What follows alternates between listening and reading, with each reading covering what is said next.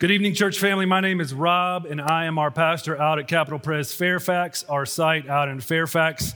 It's great to be here tonight at this joint worship service, like JT said. McLean, Reston, Fairfax. Uh, I do need to let you know, though, one, it's just really great because Ryan and JT and I, we don't really get to see each other on Sundays, really, so it's just great to be back together.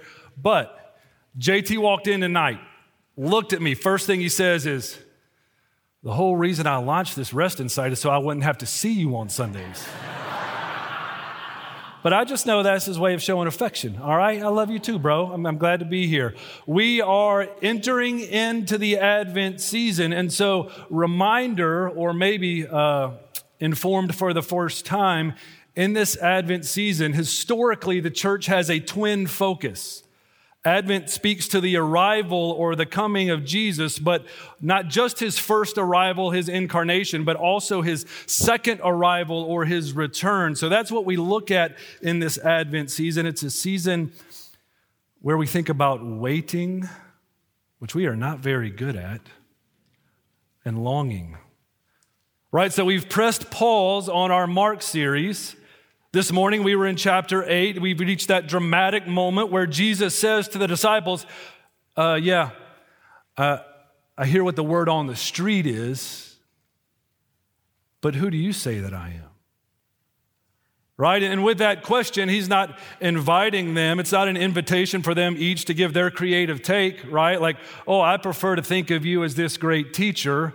Or I like to think of you as this moral example, or hey, I like to imagine you wearing a tuxedo t shirt. None of those things.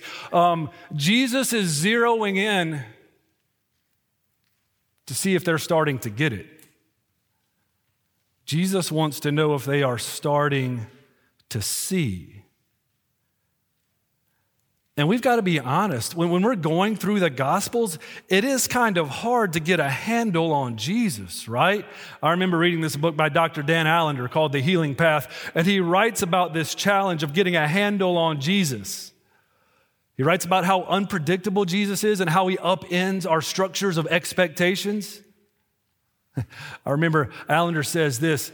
He says, All I can figure is who's probably pretty fun to go to a wedding with uh, a little scary to go to the temple with, of great benefit to have in the bow of a ship when the storm comes.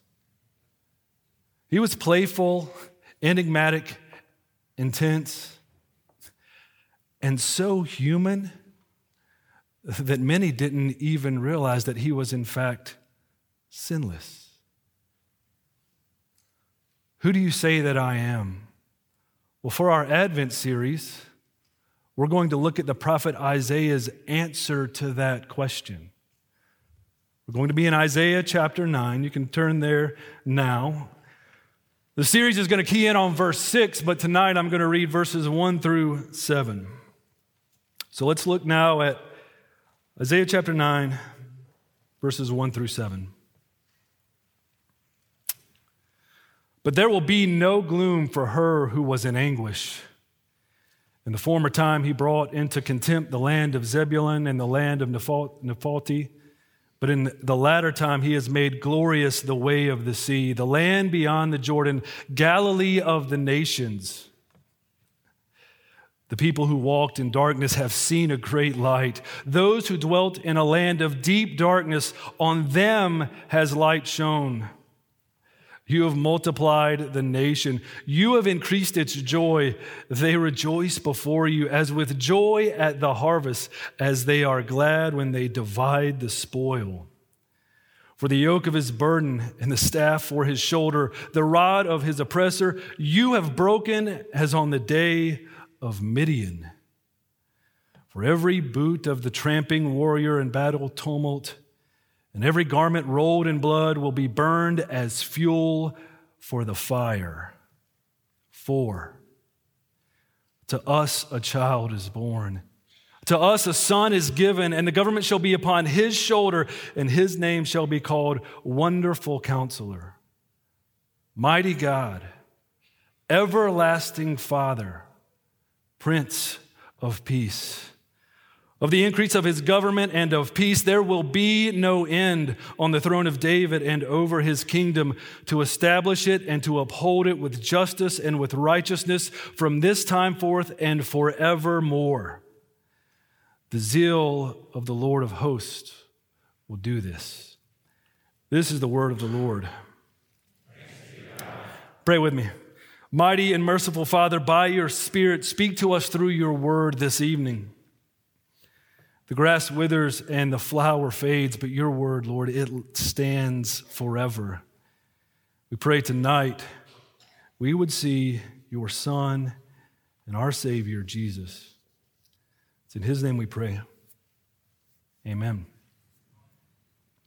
As we launch into Isaiah, as we step into the book, let's have a quick crash course on the context so we make sure we realize where we're at. The book of Isaiah is a book of trust and hope, both misplaced and rightly placed. A book of trust and hope. And um, lest we be just propositional or theoretical, let's enter into our lives for a second. Trust and hope. I would imagine if I went to your high school and I walked around with you, navigated you, maybe you're a junior. If I just spent a couple weeks there with you, I would imagine I could see where you place your trust and hope. Like what makes your emotions fluctuate and what you do when those emo- emotions fluctuate. Um, how you act and how you act out is going to reveal where you place your trust and hope. Um, young adults, if I could just have an insider's vantage point on like how you use your dating apps, right? Like if I could see what you say and what you do, in and around your dating life, it would probably let me know something of what you trust in and what you hope in.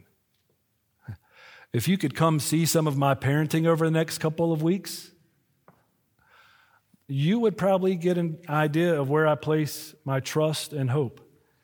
At times where I misplace it, and sometimes by God's grace where I rightly place it. Trust and hope. Okay, trust and hope in the book of Isaiah all right? In the book of Isaiah, the nation of Israel is in decline, right? Like they are a diminished people. They are living in fear of the kingdom to the north of them, Assyria, scared out of their minds. But do they um, let this fear push them to their God to cling to Him? Nope. That's not where they put their trust and hope.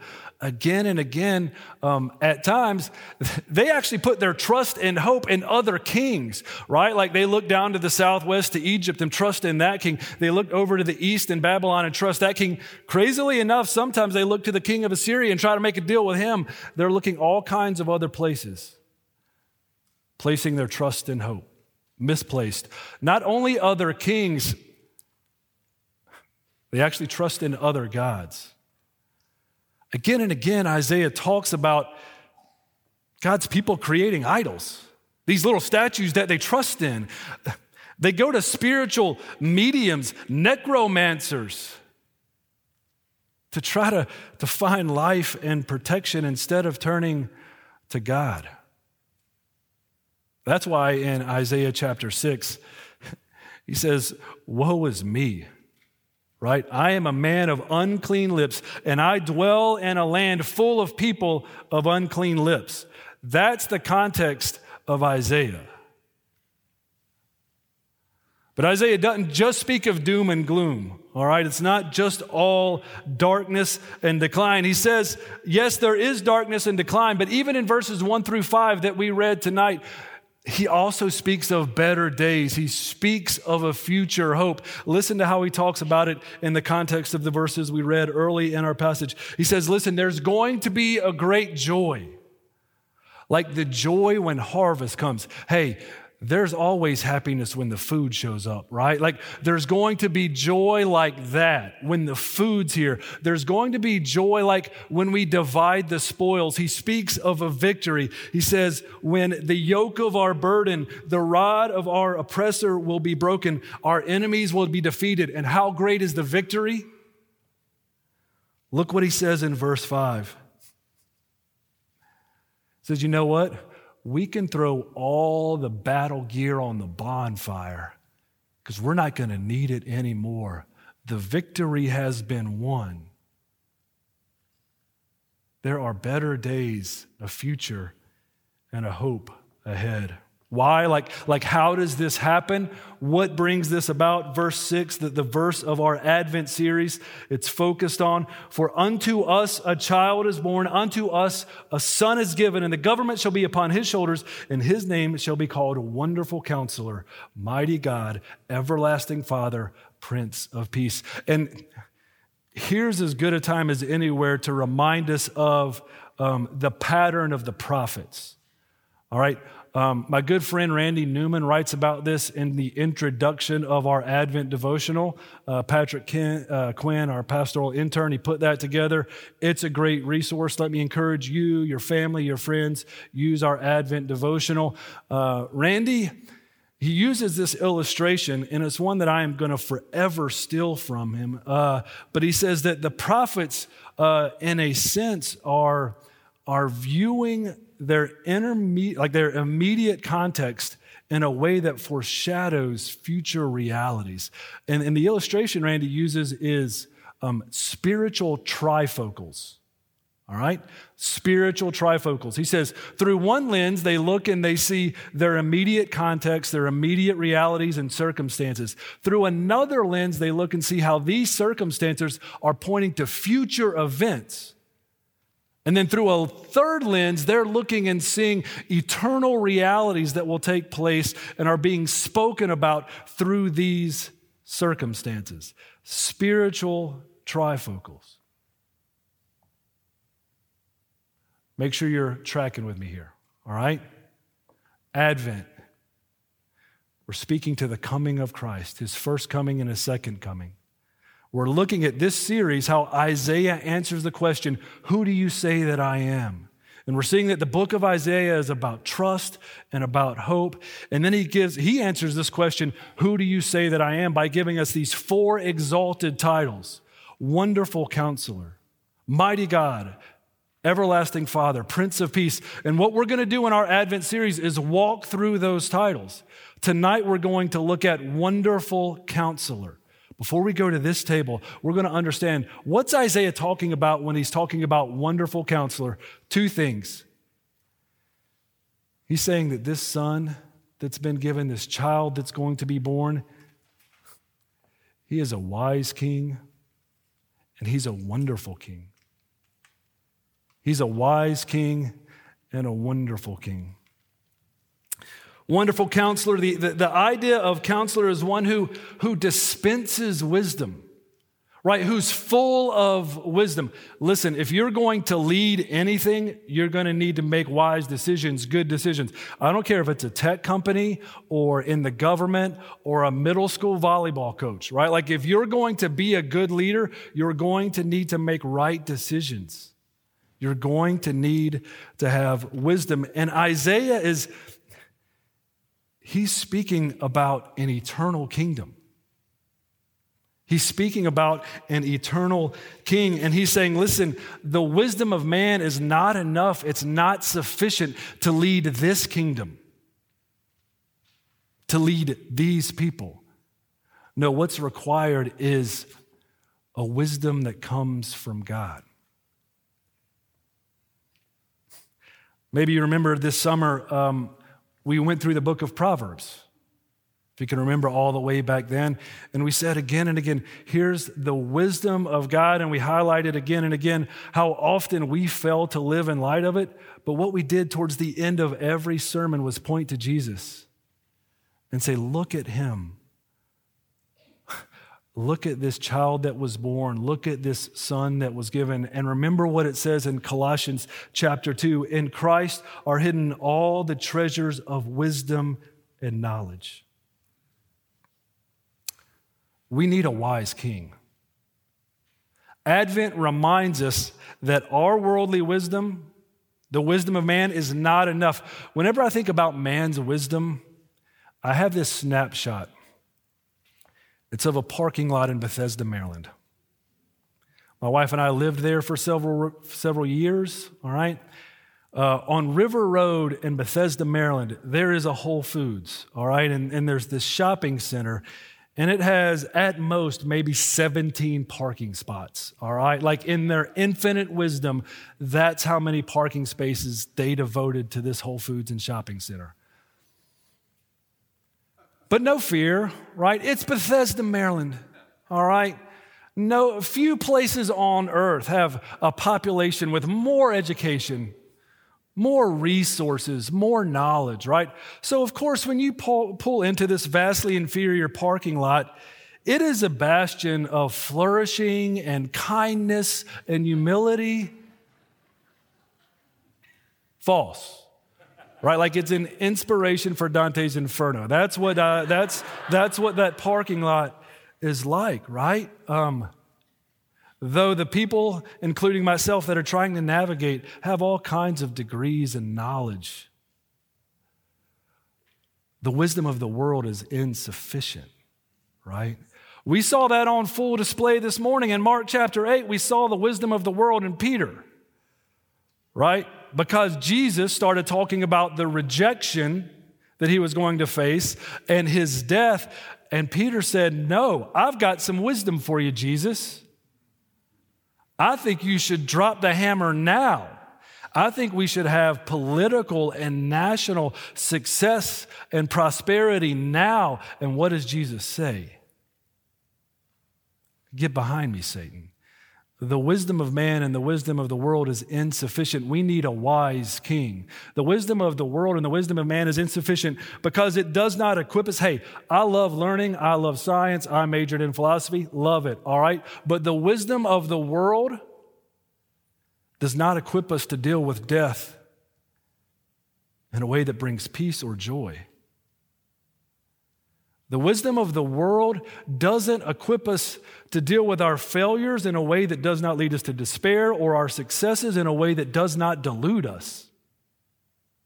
Only the wisdom of Christ can do that. We need a good and a wise king. We need a wonderful counselor. It's Christ that teaches us and frees us to forgive our enemies so that we don't live in the foolishness of bitterness. Uh, the wisdom of the world would have never imagined that a, a cradle and a cross would lead to a crown. That is godly wisdom. We need a wonderful counselor. We need a wise king and we need a wonderful king. All right, so um, Isaiah says, wonderful counselor. Counselor speaks to, to wisdom, but wonderful. Friends, um, our, our common understanding of this word wonderful really doesn't do us any favors in understanding what Isaiah says here. All right, here, here's how I think most of us think about wonderful. Um, your friend got engaged. That's wonderful. Somebody had the idea to wrap a piece of bacon around a shrimp. That's wonderful. well, it's, it's objectively wonderful, right? But that's not what Isaiah 9 is about. This word wonderful, when, when used in the Old Testament, the, the, Hebrew word, especially when it's used about describing who God is or what God's done, the word wonderful means really something like supernatural or something has happened that could not have happened unless God showed up and did something. More often than not, it's used to refer to the Exodus right? Like that was a wonderful event. God's people were freed from their slavery. They got to leave with the treasures of their enslavers. He opened up the sea. That stuff doesn't happen unless God does something. Those were wonderful events. And even there in our passage, we see in the context that uh, verse 4, he's, he's talking about being freed from the oppressor. He's talking about Exodus language. And then when he talks about victory, like on the day of Midian, you guys remember who was involved in the, the battle over the Midianites? You know the story? It was Gideon. Remember how that all went down? God said, Hey, Gideon, yeah, um, you got 32,000 sh- uh, soldiers? That's too many. All right, I'm going to need you to cut that back some. Oh, you got 10,000 now? Eh, still too many. We're going to need to cut that back some. Oh, 300, you got three. You've gone from 32,000 to 300. Sounds about right. Why? Because God wants to be real clear. It is not the might of man that wins this battle, but it is a wonderful God. This, this victory is one of God's wonderful works. That's what Isaiah is after when he says wonderful counselor. And that's really good news because we need a wonderful work done in our lives. We don't just need some help. We just don't need some consulting or some assistance. We need God to do a wonderful work in our life. I don't know if you saw the uh, story this weekend. Anybody see the story? Guy falls off the cruise ship, right? Who knows how long? He's floating out in the water. Helicopter finds him, lowers a rope. He's treading water. They pull him up. Friends, that's not your story. I think sometimes we're tempted to think, yeah, I mean, I, I was in some trouble. Uh, I was struggling a bit, you know, like things weren't going well, but I was hanging in there and I just needed a little help. That's not your story. That's not my story. Here, here's our story. We were on the floor of the ocean. Our lungs were filled with liquid. Our stone cold heart had stopped beating long ago. That's where God found us, and He makes us alive because He's a wonderful God. And how does He do it? For unto us a child is born, unto us a son is given. And this son, he lives a perfect life. Every word, every thought, every action, every inaction, he does it perfectly, perfectly loving his father, perfectly loving everyone he encounters. He lives a wonderful life, and he lays that life down to take the punishment that we deserve for all the times we failed to do that. He lays his life down, he enters into the tomb, and he rises again. A wondrous victory over death. That's a wonderful counselor. That's what Isaiah is saying when he says, Who do you say that I am? That's who Christ is. That's the king that we are waiting for.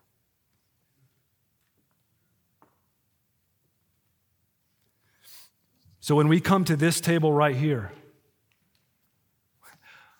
when we taste and we see what was done for us, we remember our wonderful counselors. I mean, why in the world are we in Reston and Fairfax and here in McLean if this isn't what we believe that, that our God does this kind of work among people? That's what we've gone uh, to those places to share and to, to give is the story, the, the, the name of Christ, this wonderful counselor. And so when you come to this table tonight, I don't know where you need a wonderful counselor to show up and do a work. Maybe it's in the midst of a broken relationship. Maybe it's in, in a marriage you have long given up as dead and it needs to be resurrected. Maybe it's a son or daughter that you feel is at the bottom of the ocean. You have a wonderful counselor. Maybe you need to be rescued from the comfort and complacency and ease that life has for you right now. You have a wonderful counselor. As we enter into this Advent season, let's come to our wonderful counselor. Let's pray. Father, we're grateful that we're not left to our own devices when it comes to understanding who your Son is, who our Savior is. We thank you for these words from Isaiah. We are grateful for his first arrival and his incarnation, and we wait for his return when he will make all things new, well, he will make all sad things untrue. That is our hope. Tonight, as we come to this sacramental meal, would you meet with us? We believe, help our unbelief. We see, but help us have greater clarity. Let us see our wonderful counselor. It's in his name we pray. Amen.